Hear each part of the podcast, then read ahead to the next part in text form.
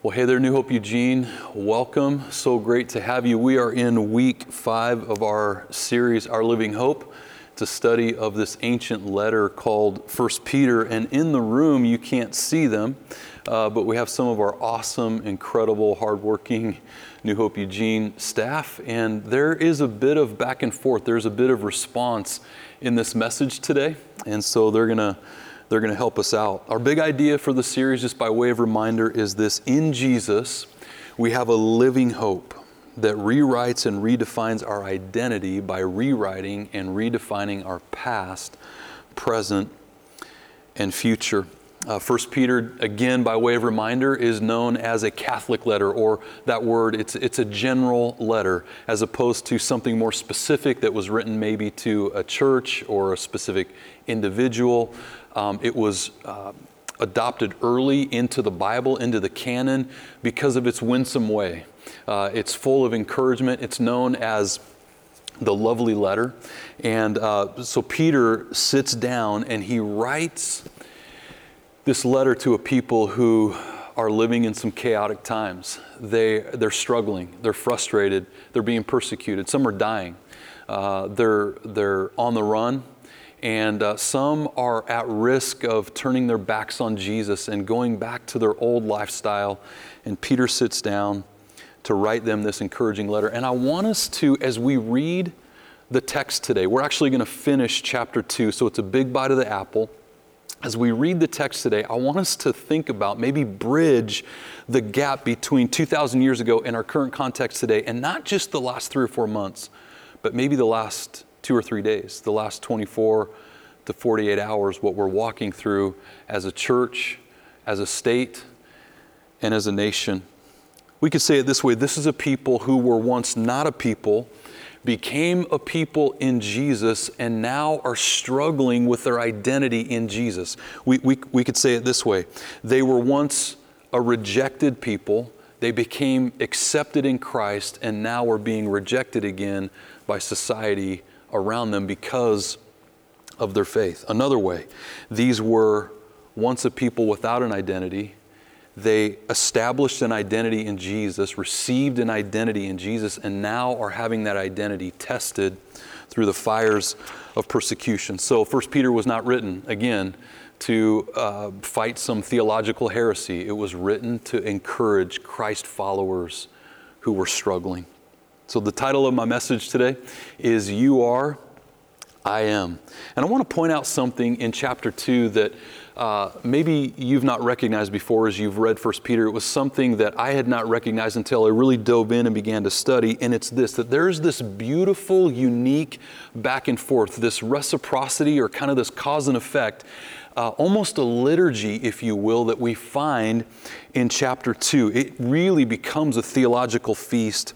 Uh, and, and, so it, it sounds like this because He is, then you are. Or you, you are that you may. Or because Jesus, then this in your life. Let me, let me point a few out to you right up here on the screen. Verse 5, you also, speaking of, so we're coming out of verse 4. Remember, we, we studied verses 1 through 4 last week. So um, this is in response. Uh, Peter says, You also, this is in response to Jesus being uh, rejected by men, accepted by God. He comes along, he says, Listen, you're accepted by God and you're rejected by your society, so you also. Verse 7, therefore, to you who believe, he is. Look at verse 9. But you are that you may. Verse 10. Who once were, but now, but are now. Verse 10 again. Who had not, but now have. Verse 21. For to this you were called that you should. Verse 24. Who himself bore that we. Verse 25. For you were, but have now. So we left off with verse 4 last week. It sounded like this coming to Jesus as to a living stone. And he begins verse 5, continuing the thought, you also. Underline it, highlight it, you also. As living stones are being built up, a spiritual house, a holy priesthood to offer spiritual sacrifices acceptable to God through Jesus Christ. Therefore, it is also contained in Scripture, and he borrows from the Old Testament Behold, I lay in Zion a chief cornerstone, elect precious, and he who believes on him will by no means be put to shame. Peter begins our text. He says, You also, you what? Jesus, again, Jesus was rejected by men and women, but he was accepted by God, and so you also. This is your life as well. You're going through the fires of persecution. It's chaotic, it's tough, but you're not alone. I don't know uh, if you're like me, but when I'm going through a difficult time, sometimes it helps me for a friend, a pastor, a mentor to come along and just say, Listen, I don't have the answers, but here's what I do know you're not alone. C.S. Lewis, again, I think a quote, a concept that we've hit on a few times here at New Hope Eugene. Uh, C.S. Lewis would say that friendship is born at the moment that one person says to another person, You too? You know, I thought I was the only one going through X. And he goes on, he says, As living stones, you're being built up a spiritual house. Jesus is the living stone, but we too are, are maybe a chip off the old block. We're living stones being built up into a spiritual house. Peter borrows this imagery from uh, the Old Testament. He borrows this imagery from, from Jesus' mouth. In the Old Testament, Isaiah 28, Psalm 118, but Jesus himself in Matthew 21, he is telling a story, a parable. He's making up a story to make a point. And Jesus says this Have you ever read in the scriptures, the stone that the builders rejected has become the chief cornerstone? If I could take you to Jerusalem, uh, to the temple complex in, in the, the, the, southeast corner, there is uh, the, the chief cornerstone. It measures 39 feet 4 inches long, it's 7 feet 10 inches wide, and, and 43 inches, nearly 4 feet tall. Estimates of 80 tons. But that's not the biggest cornerstone. If we were to go down just a little further to the master course of stones, a guide could show us uh, a stone that's 41 feet long, 15 feet wide, and 11 and a half feet tall. There's some estimates that that stone weighs nearly 600 ton. So in ancient times, uh, in Peter's time, builders would not pour foundations or slabs like we, like we pour today. They, they would build their foundations out of these incredible hewn stone, and, and they would put the largest stone, the most precise stone, they would set it in this place of honor as the chief cornerstone, and that would create the symmetry and the angle and the, and the quality of the building. Peter draws on this imagery and he says, Listen, we are, Jesus is the chief cornerstone. He's the, he's the living stone, and we're being built up a spiritual house. What's the point? Well, there, there are multiple, but the first is this we're better together, New Hope Eugene. You, you are crucial to the body of Christ. This is why we would encourage you to attach, don't just attend. There's something that happens when we show up and we attach rather than just attend. There are no lone rangers in the body of Christ. I've throughout, you know, my, my, pastorate, I've heard people say often to me, "Well, Brandon, I don't know that I need church. You know, the the river is my church, or the garden is my sanctuary." And and I understand it. You're you're, you're talking to a you know a mild introvert. I understand being away from people, but often my response is this: that one brick doesn't make the house whole when we stand alone, it flies in the face of what Peter is saying. We are living stones being built up together, a spiritual house. I don't want us to miss also another point that Peter's trying to make, and it's this we no longer go to a temple, we are the temple. And he's, a, he's about ready to say, no longer do we go see a priest, we are a royal priesthood in Christ. He goes on, he says, Therefore, to you who believe, he is precious. But to those who are disobedient, here it is again the stone which the builders rejected has become the chief cornerstone, and a stone of stumbling and a rock of offense. They stumble being disobedient to the word to which they were also appointed. He goes on in verses 9 and 10 But you are a chosen generation, a royal priesthood. I want you to think about this a scattered, persecuted church receiving this reminder of their identity in Christ. Listen, listen to this again. But you are a chosen generation. He reminds them who they are a royal priesthood, a holy nation, his own special people, that you may proclaim the praises of him who called you out of darkness into his marvelous light, who once were not a people, but are now the people of God, who once had not obtained mercy, but now have obtained mercy. I want you to say this with me. Would you repeat this after uh, with me uh, on the count of three? You are that you may. Here we go. One, two, three. You are that you may. Peter reminds them who they are, and he gives them the why behind the what. I, I wonder if you've ever wondered this. I, I am, now what? I'm, I'm married, now what? I'm licensed, now what? I've graduated, now what do I do? I'm single, now what? What, what is the next step? What is the why behind this station in my life? And he says that you are that you may that you may do what? Proclaim the praises of him who called you out of darkness into his marvelous light. And I think what Peter does here is he answers what the spiritual sacrifice is that he was talking about back up in verse 5. Our proclaiming the praises of him who called us out of darkness is the spiritual sacrifice that we make. Or maybe we would say this theologically it's one of the chief spiritual sacrifices that we would make. That idea of sacrifice. Again, Peter pulls from the Old Testament often this imagery from the Old Testament in this letter. And this idea of a sacrifice would be one that his Jewish brothers and sisters would know, even, even Gentile followers coming out of um, kind of disembarking from a, a Roman culture. They had a sacrificial system as well. That idea of sacrifice is the act of giving something up that, that we would rather keep uh, in order to get something or do something to help someone else. It's an act of killing an animal. In some cultures, even a human being, maybe surrounding a religious ceremony. It's an offering to please a god or the gods. It's a person or an animal that is killed in a sacrifice. Brandon, what's the point? The point is the very nature of the word sacrifice is that we give something up in order to gain something this idea of sacrifice. Joy and I, when you know, whenever the Olympics roll around, we tune in as much as we can. And, and um, the most recent Olympics, Joy and I were watching uh, the gymnastics portion of, of the telecast, and there there was a, um, a, a this gymnast representing uh, the country of China. And, and, the, and the announcer, the TV announcer said this, and I, I, wrote it down. I actually rewound and I wrote this down. They said this This young lady's family has leveraged their entire livelihood to help her get to the Olympics, and she is hoping to be able to redeem their sacrifice.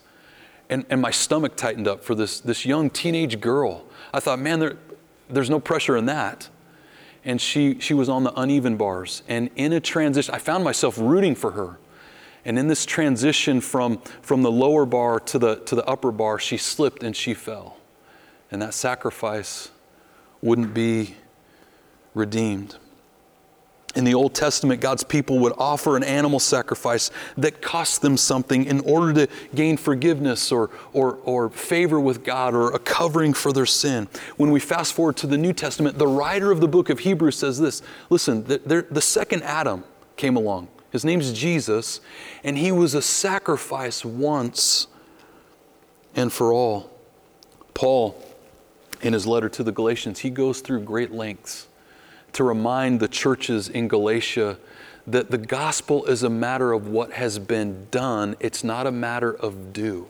It's not what we can do to engender more favor or more love from God. The gospel is something that has already been done. So, what is our New Testament sacrifice? I think Peter alludes to it here. He, he would say it's the proclamation of what's already been done. So, our sacrifice is no longer doing for God, it's a proclamation of what He has done. He's plucked us from darkness and brought us into His marvelous light. He goes on, He says, Beloved, I beg you as sojourners and pilgrims. Here's those words again that we talked about in weeks one and two.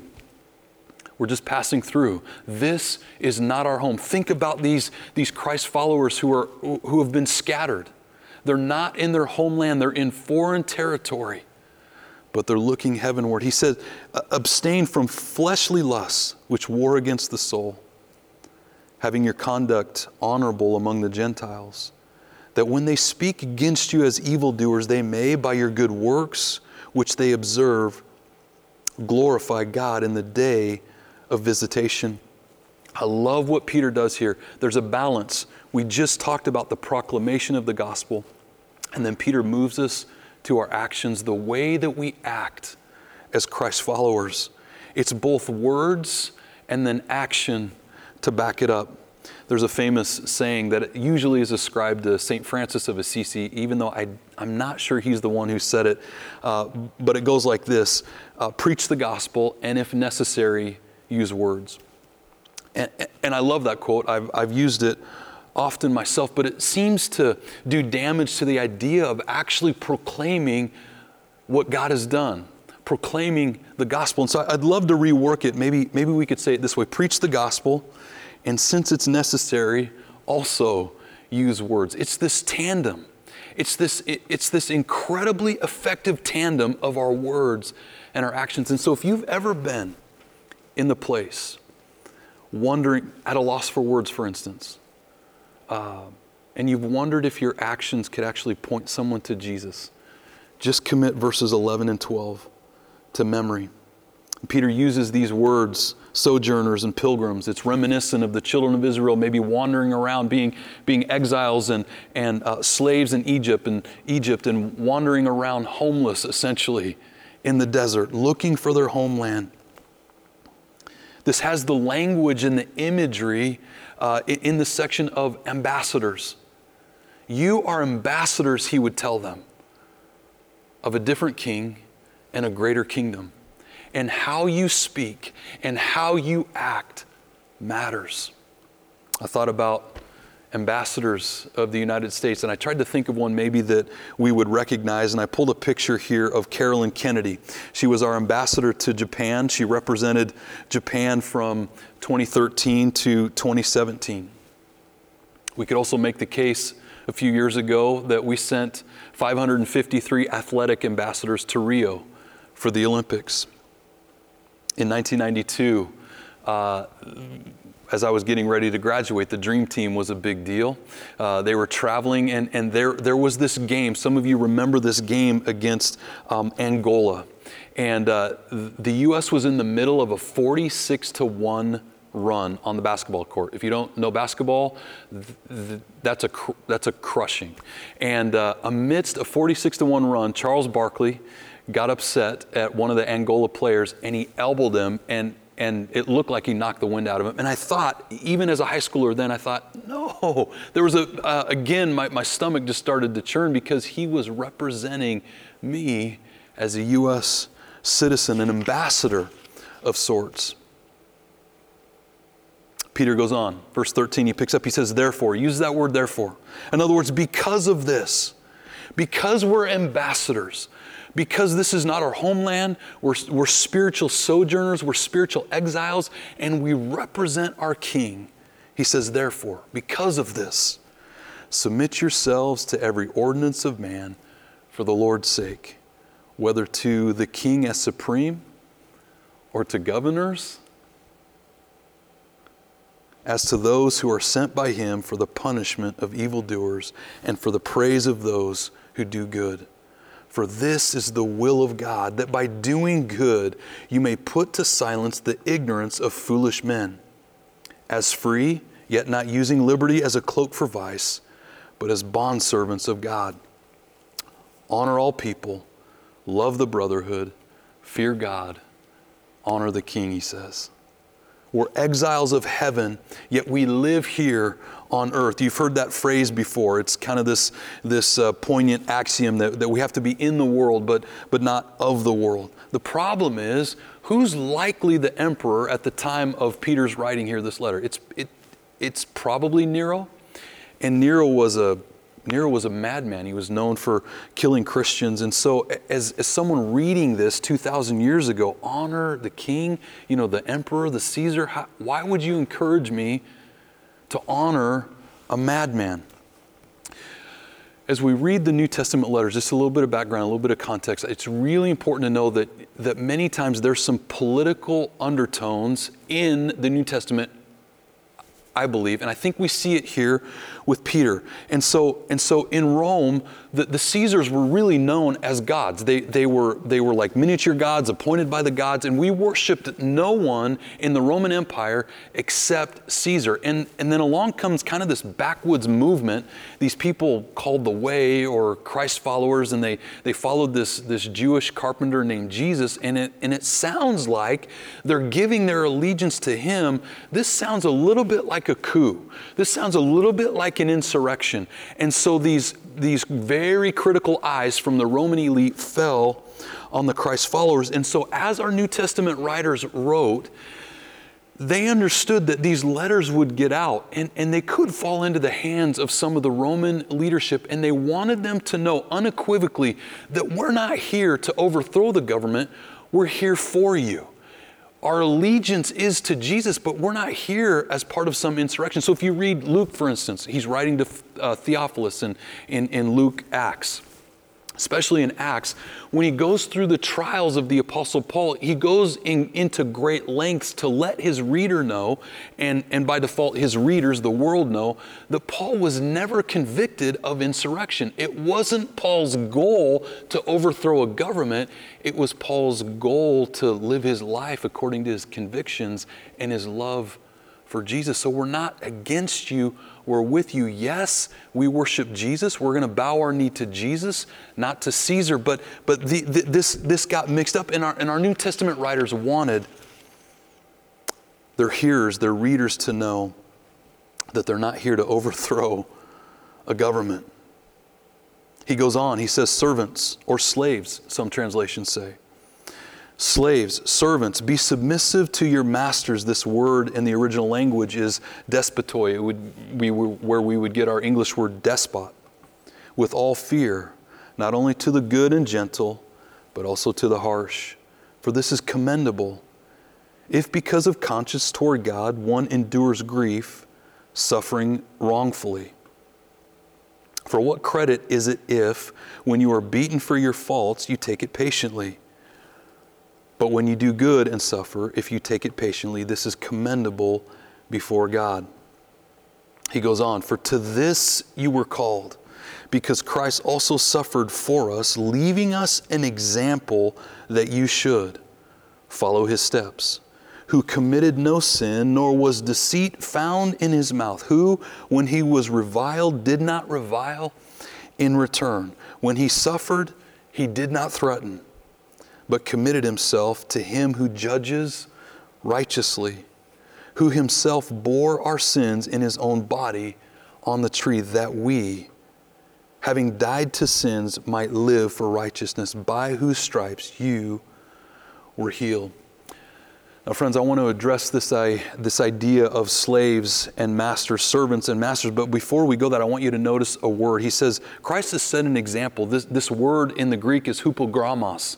It's, it's a unique word in the New Testament. It would be, the imagery here is when you were in grade school, maybe first grade or second grade, and you were learning to write your letters, and you had these dotted lines that you would follow, this pattern that you would follow, or shapes. You're learning to, you know, draw your shapes, and you'd have some dotted lines, and you would fill them in. This is, this this is a pattern. This is the hupogrammos. And, and, and Peter would say, Jesus has set an example of sacrifice and servanthood for us to follow. Now, friends, we're, we're kind of preaching through the book of First Peter, and so we come to this idea of slaves and masters.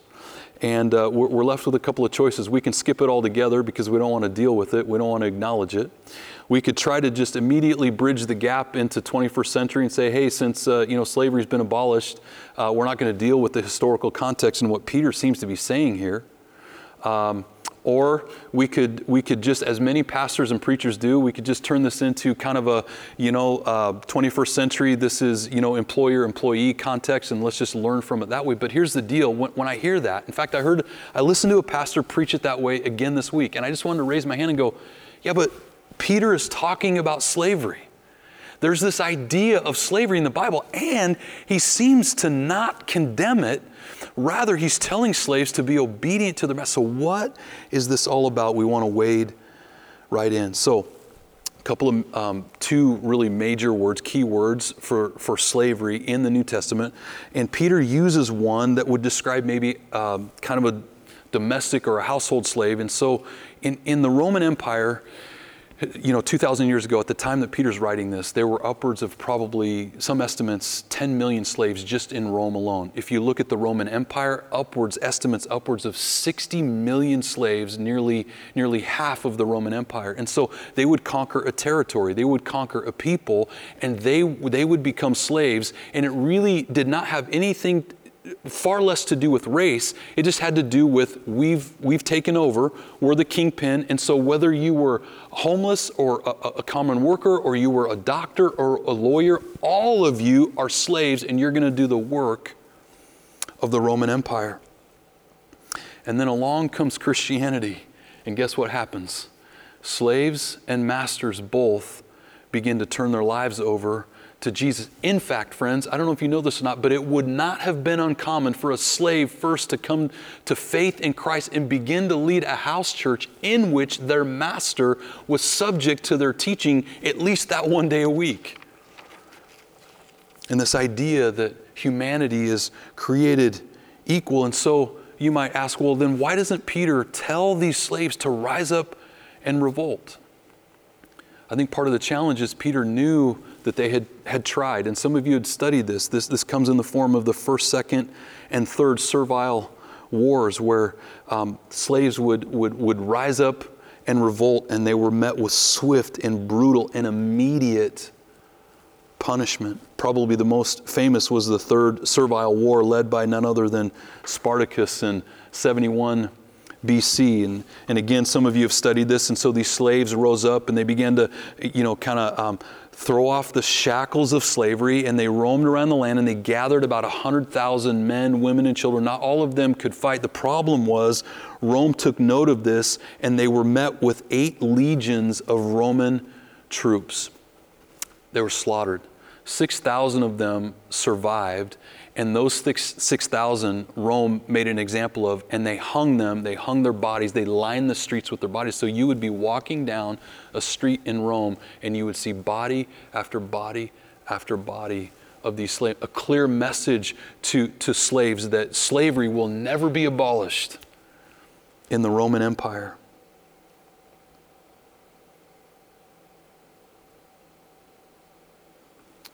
But Peter also knew something else, friends that the leaven of the gospel, the leaven of the gospel would work its way through the society, that, that the gospel is powerful enough to change culture. The gospel is powerful enough to change hearts, to change cities, to change nations. And by the third century, there was a Caesar that ascended to the throne and he declared his allegiance to Jesus Christ. By the fourth century in Rome, roughly, slavery was abolished in Rome. We move to the 18th and 19th century, the abolitionist movement, all led by Christians. Friends, we live in a microwave culture, and there are some things in the kingdom of God that, that are immediate, kind of the suddenly factor in the Bible. And then there are other things that, that, that, that take time. There are other things that we, we have to trust the leaven of the gospel to change. Jesus said this in Matthew 13 33. He told them still another parable. The kingdom of heaven is like yeast that a woman took and mixed in about 60 pounds of flour until it worked all through the dough. So, Pastor Brandon, did, did Peter get it wrong? Does the Bible get it wrong? Does the Bible condone slavery? No, I don't think so. In fact, here's, here's what I know. I don't have all the answers, friends. I don't have all the answers. But here's what I do know there were precious lives who were reading Paul's or Peter's letter who were spared, and they continued to lead others to Christ, more and more people, until the leaven of the gospel worked its way through, like, like, like yeast through the dough, throughout the entire Roman culture, and slaves were freed. I want to end this way today.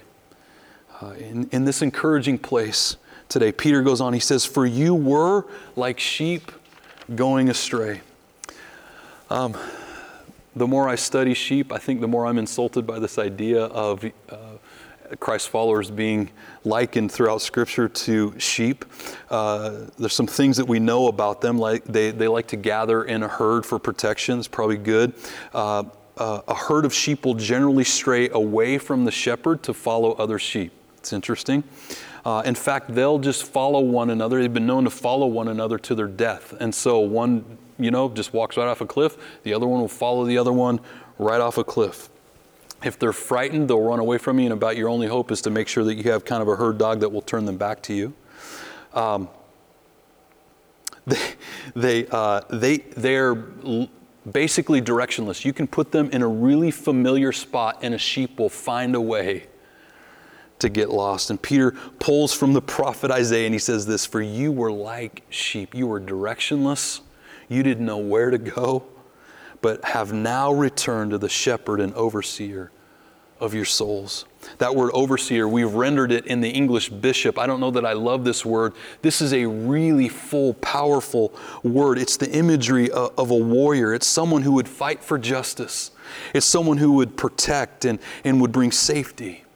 It's a defender, it's a counselor, a helper, and a guide. When, when, when Peter used this word to these people who were struggling, persecuted, fighting for their faith, he says, Listen, you have, you have a warrior fighting for you. You have a counselor, you have an overseer of your soul. When your mind is on edge, you have an overseer. When you're ready to quit, when you're fragile, when it's chaotic, when you're fatigued. You have an overseer and a protector, a shepherd of your soul. So, New Eugene, uh, what I want to do is because there's this beautiful cause and effect, kind of this beautiful back and forth in liturgy that we read in chapter 2, I, I want to do the same thing. I want to end with the liturgy. We're really not a liturgical church, but um, a bit of a response time. So I'm going to read a phrase, and I've invited my friend Gordon to come on up, and, and he's going to lead your portion. And so I'll say a portion, and then you'll respond wherever you're at, maybe at home, kitchen counter, on the couch, in the bedroom, in your car. I want you to respond with Gordon. So let me, let me just give you an example. I, I, I would say, uh, for instance, I'm chosen by God, and you, you would respond that I might proclaim his praises. Let me give you one more example. I once had not obtained mercy, in your response, but now I have obtained mercy. Friends, I want you to think about what's going on in your life. Maybe the frustration, the chaos, the persecution, sickness, loss. And I want you to own this for your own life. Are you ready? Here we go. I'm chosen by God that I might proclaim his praises. I once had not obtained mercy, but now I've obtained mercy. I once was not part of a people, but now have joined God's people. Jesus, to others, you're rejected. But to me, you're precious. Though I'm directionless, I have returned to the overseer of my way. Though my emotions are fragile, Jesus, you're the overseer of my soul. Though my will is weak, Jesus, you're the overseer of my soul. Though I can't see justice, Jesus, I trust you to set things right. When I'm confused, Jesus, as my overseer, you grant me wisdom. I return to you again today. Jesus, the overseer of my soul. Friends, I want you to hear it one more time, verses 9 and 10, as we close down, and I pray for you.